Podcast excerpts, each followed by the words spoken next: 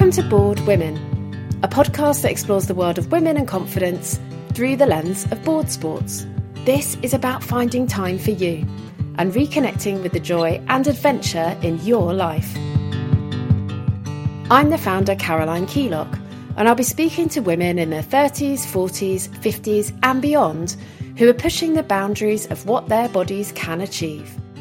We'll also feature confidence coaches who can help us break down our fears and perimenopause experts to dig into our changing bodies and minds. The feeling of a carved turn is amazing. And so for me, it's all about that flow, that rhythm, that kind of movement of your body, I find incredibly addictive. My guest today is Abba Newbury. We used to work together, and she went on to be Chief Marketing Officer at Habito, a challenger fintech in the world of mortgages, and also the biggest sponsor in UK skateboarding history. Skating and mortgages don't seem a natural match, but it worked. She loved the world of skating so much, she decided to give it a go.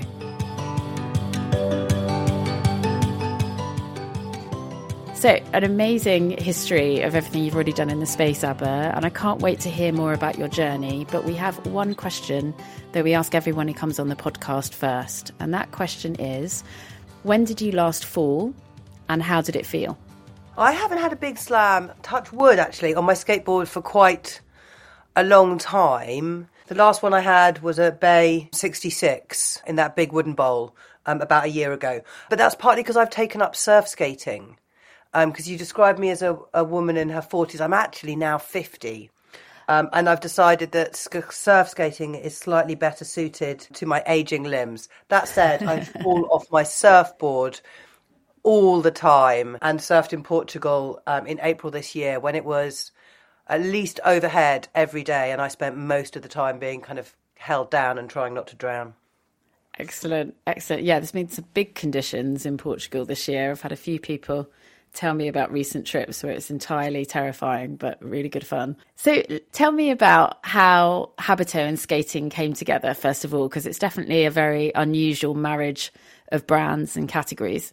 Yeah, it's a super random story, um, actually, and I'll, I'll I'll be brief.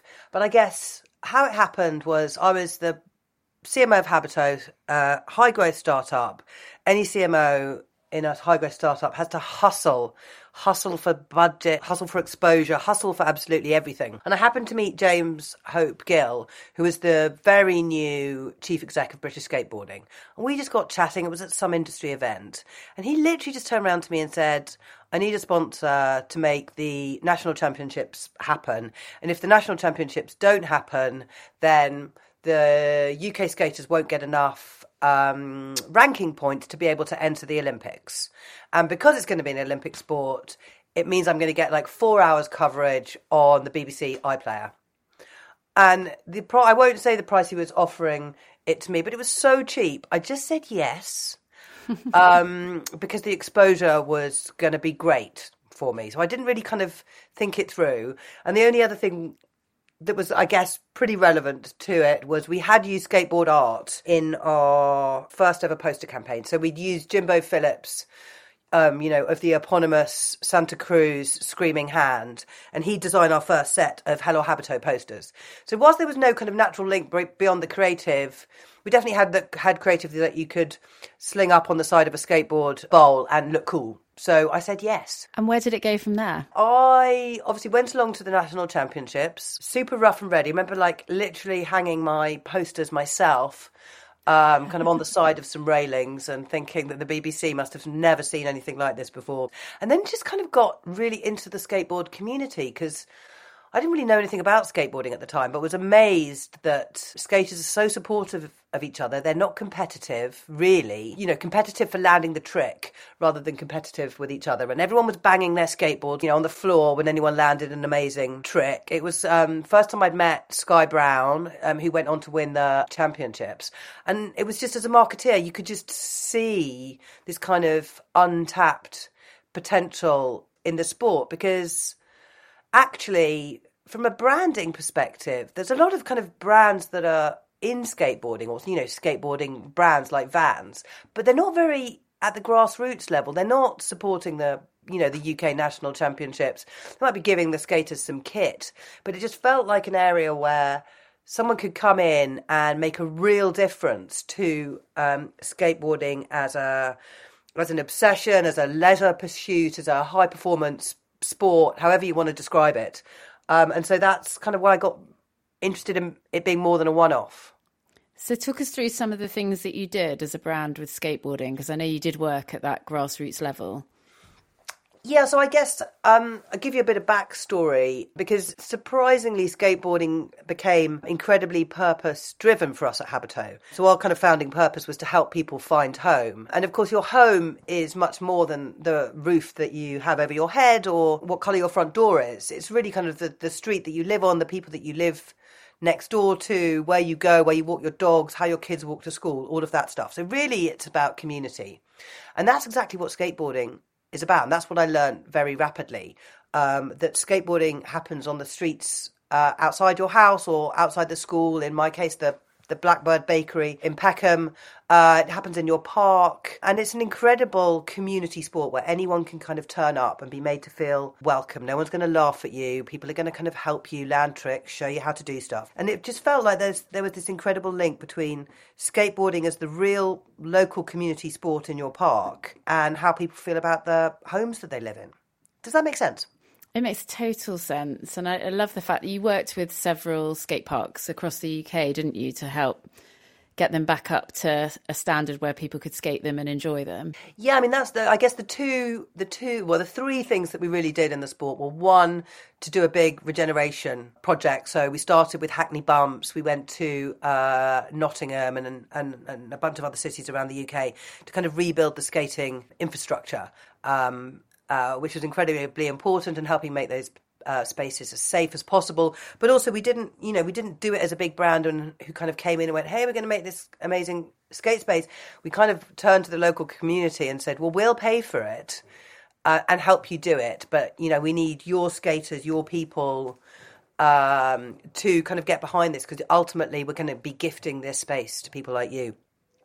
Um, and the second thing we did was around um, having a development program. Um, so not a hard, not a kind of elite development program, but more a bit like when you learned to swim and you used to get British Gas badges or what, whatever it was. Um, whoever the sponsor was, it was British Gas, I'm sure. I was. think so, yeah. And so we did a five stage development program for kids to start to learn tricks and feel like they're really kind of progressing through learning skateboarding in a bit in a bit more of a structured way. And what that's enabled since we did that program is there's now a kind of professional development program which is allowing more skateboard coaches to emerge. And I don't know if you've seen any down at your local skateboard park. There's certainly a few in Peckham Rye. Um, so enabling people to kind of go through a structured program and get paid uh, for helping people to learn how to skateboard. And then, of course, yeah, the third thing was all about the national championships, which we then managed to split um, into two national championships for park versus street, um, and it's continuing to grow from there. So I think anyone observing this space recently will have seen that there's been lots of brands trying to kind of come in and co-opt skating, surfing, you know, these different sports, some successfully kind of merging into those spaces and, and some not so successfully. How did you find the skating community reacted to your brand coming into that space? And what do you feel you learned from it in terms of other brands going into it? Co-opting was my like dread word my yeah. my warning word during anything that we were doing with skateboarding because that's specifically not what we wanted to do. So i guess we came in quite gently. As i said the first skateboard champs was pretty rough and ready and the community immediately welcomed us, to, us in um, for uh, being the brand that allowed it to happen, which was incredibly important uh, for people. But also the kind of bravery. They're like, what's this financial services brand doing? You know, we're we're not your kind of classic target for mortgages. And I guess the third thing I did was I yeah I gave away a bunch of skate decks um, on the national championships to kind of every kid. Um, who attended. And then we've kind of worked at it from there, which is, you know, to be part of the community, to be an enabler of the community, but never to kind of be the sponsor. Yeah. Um, and play that kind of big corporate role. So I've always been quite in the in in the background, if if that makes sense, rather than trying to kind of be front and center. We never made any ads about skateboarding or or anything like that. It was just something we did as as one of our marketing channels. No, it makes lots of sense. I think there's lots of misnomers around community and skateboarding for people who aren't in it anyway. I think it's you come into it and you suddenly realize how supportive it is and how welcoming it is. But I think when you're outside it, it can appear like it's for those who are in. And and I think actually that's a really lovely part of going through the journey of starting to do it that you realize there's so much support. Like you said, it's not about competing with each other, it's about supporting each other. And I wonder if sometimes brands going into that space haven't learnt that first, haven't learnt that the community between people in the community is the thing. That's what people are there for. Yeah, I think I think you're right. I think it can be a bit too much about kind of tricks and influencers and a lot of it. A lot of what you see in skateboarding is you know, kind of TikTok type content where people have, you know, done the trick a hundred times and then they perfect it and then you see that. Um, and actually, what's even more inspiring is watching that person in the skate park trying it a hundred times.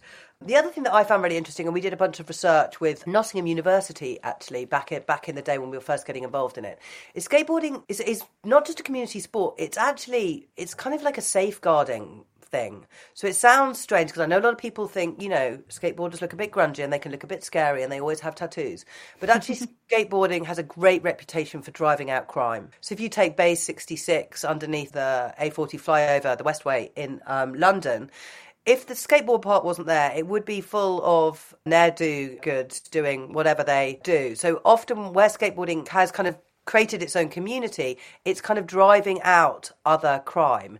And you certainly see cities like Bordeaux, um, in France, Malmo in Sweden, which have actually really integrated skateboarding into urban planning and finding that crime has decreased across the city as a result, which is a fascinating result of like treating skateboarders as people you want in your community, not people that you're scared of being in your community.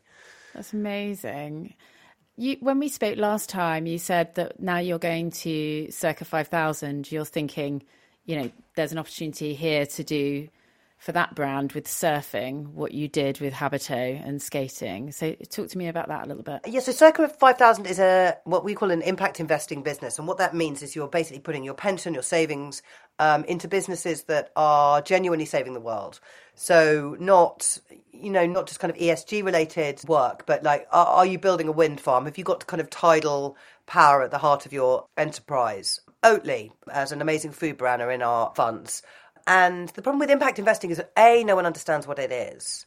And B, with anything to do with climate change or social change, in my experience, people feel like a great sense of like despair about what they can actually do and a sort of low level of understanding as, as what really makes a difference or that making a difference is kind of priced priced out for them so buying an electric car for example um, is not everyone can do it not everyone can afford the 25,000, 30,000 pounds it's going to cost to buy a new car. But there are things that we do understand about how we can make a difference. Recycling is one of them.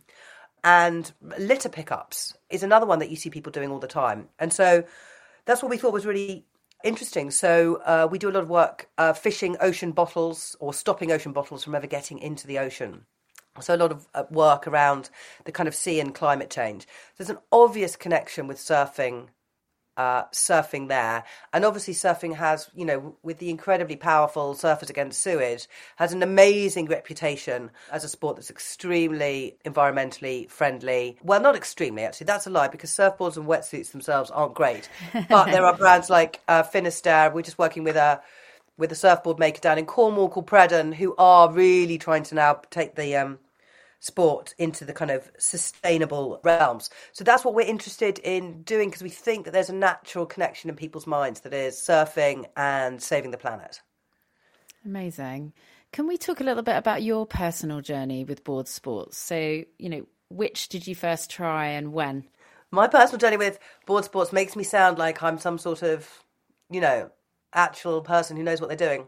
Um, I started surfing, I'm going to say 15 years ago. I went on holiday to North Devon with my then partner who had three kids, and I booked them into surf school.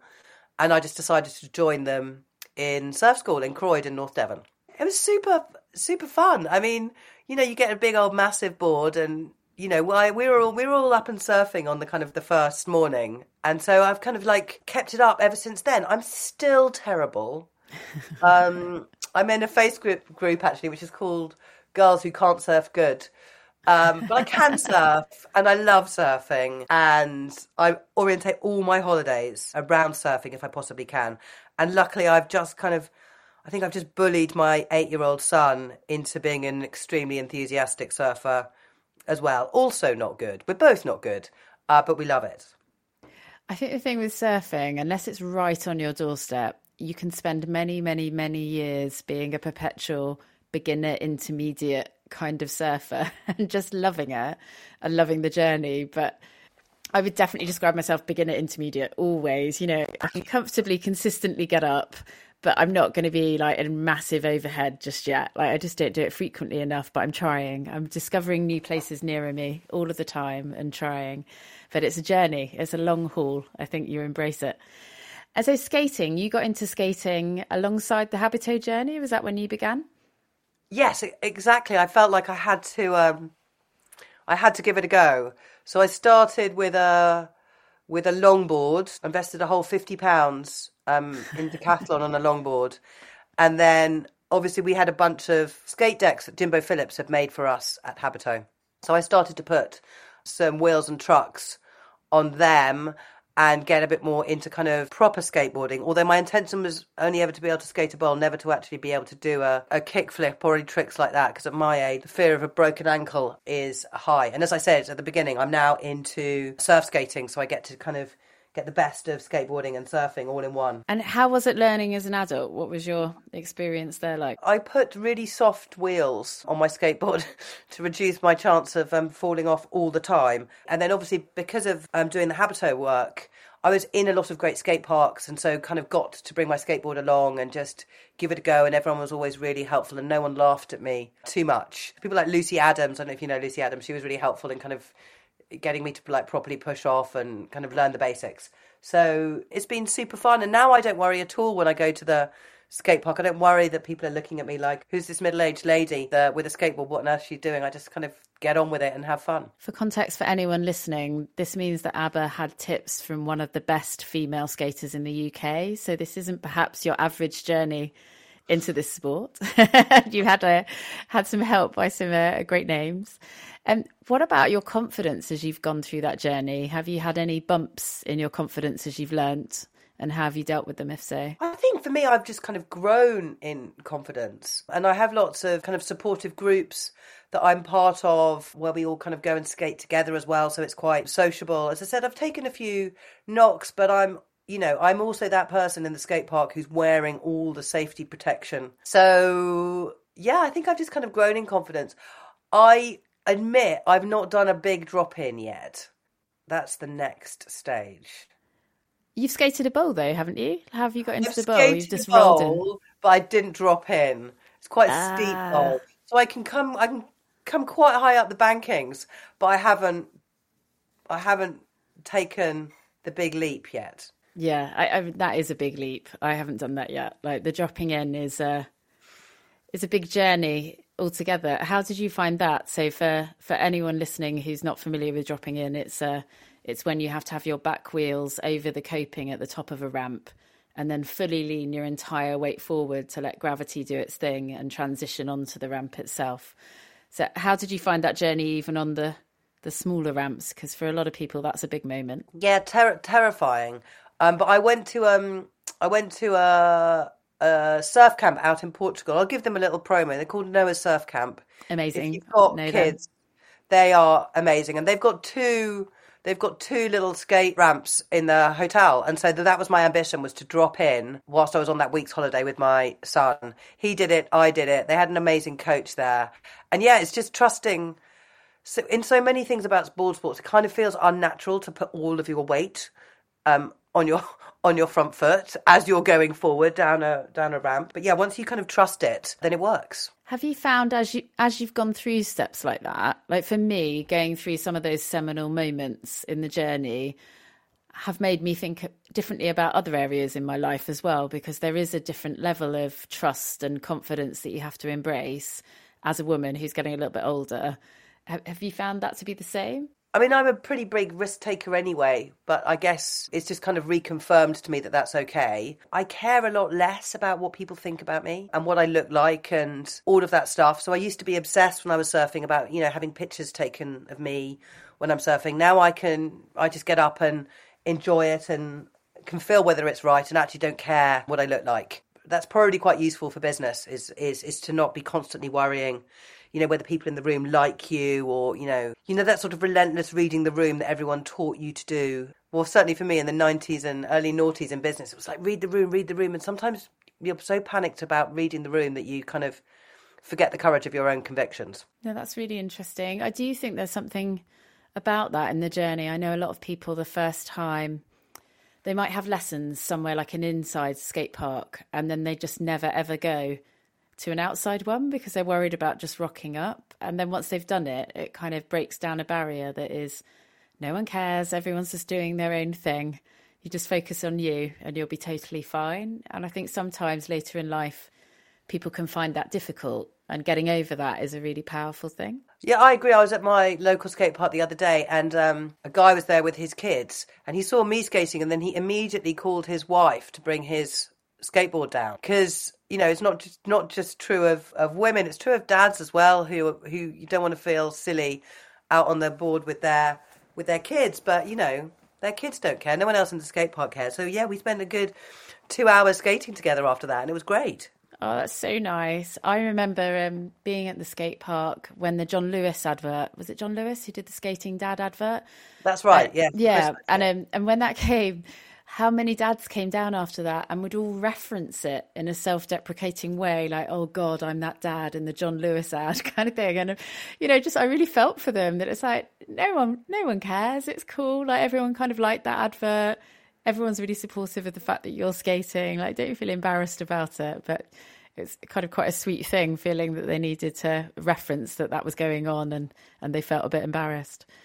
Well, yeah, it's definitely a boom time for the for for skateboarding, right? The John Lewis ad, being in the Olympics, Sky Brown, now Samsung um, sponsoring skateboard GB. It's you know, it's got that sort of back in back in the day, snowboarding was like the kind of renegade sport, wasn't it? Wasn't it? And then it's like you couldn't go to a ski resort anywhere in the world and not be like packed full of snowboarding. It was like the thing that everyone was doing, and it feels like skateboarding, hopefully, um, is on that is on that journey without it kind of ruining the kind of culture of the of uh, of the sport or the lifestyle, whatever you want to call it. Yeah, absolutely agree, and, and that is important, right? That it's not that young people still want to come into it and it doesn't lose all of that cachet because the rest of us 40 somethings are suddenly embracing it at the same time. I'm all, I'm always conscious about that with my son that it's like will he still continue to love it as he goes into his teens if his mum is still doing it with him? like so always a balance.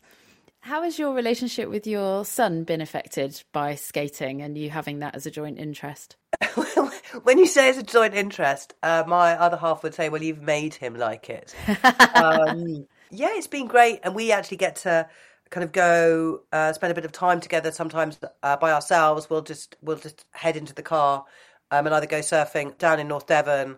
Uh, we always take our surf skates with us, so that's a kind of really nice bonding time. I think it's good for his confidence to kind of be doing something that is fun, but he also he doesn't feel like he needs to go to the skate park by himself. He can come with me, and he actually had a skateboarding birthday party for his last birthday, which was amazing because um, he also then kind of like felt like the the cool guy at school who was helping everyone learn how to skateboard, and now's got a little gaggle of mates down at the skate park, and we uh, we even skateboard to to school.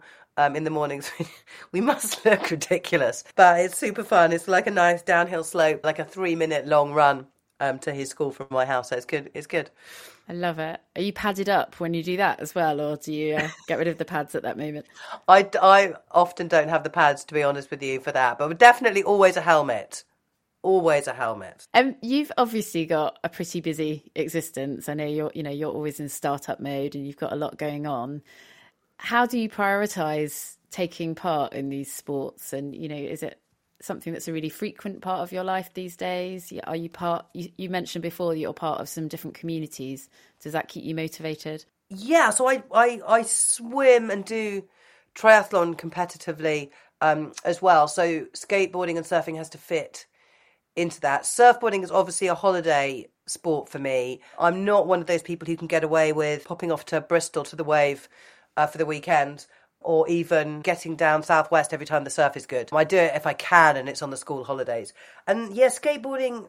I'm in the I'm in a, a in an amazing group called Concrete Waves, which is a big mm-hmm. London group of surf skaters, and they're constantly their WhatsApp group is constantly telling people where they're skating. So I spend quite a lot of time just kind of finding where those guys are, mainly after work or before work at Stockwell, which is the kind of local big skate park near me. And then yeah, otherwise we just head to the my son and I just head to the park on a Saturday or Sunday afternoon as we would do usually and muck about for a bit. Tell me how you feel when you're perhaps these days surf skating. How does that make you feel when you're doing them? For me the addictive thing about surfing and skateboarding is all about that feeling of the flow.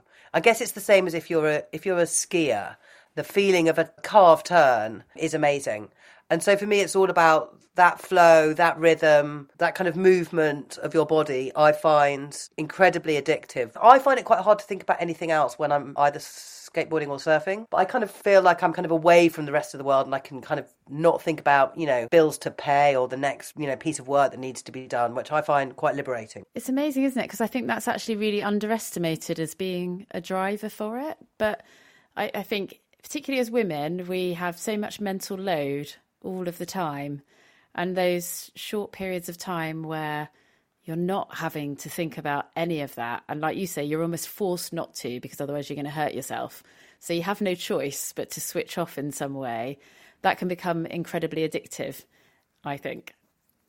Yes, and I think also I'm a naturally competitive person, but I think in most things when you get certainly get to my age in your 50s you start to realize that you're never going to run faster you're never going to swim faster. Whereas i'm still bad enough at skateboarding and surfboarding that i can still progress.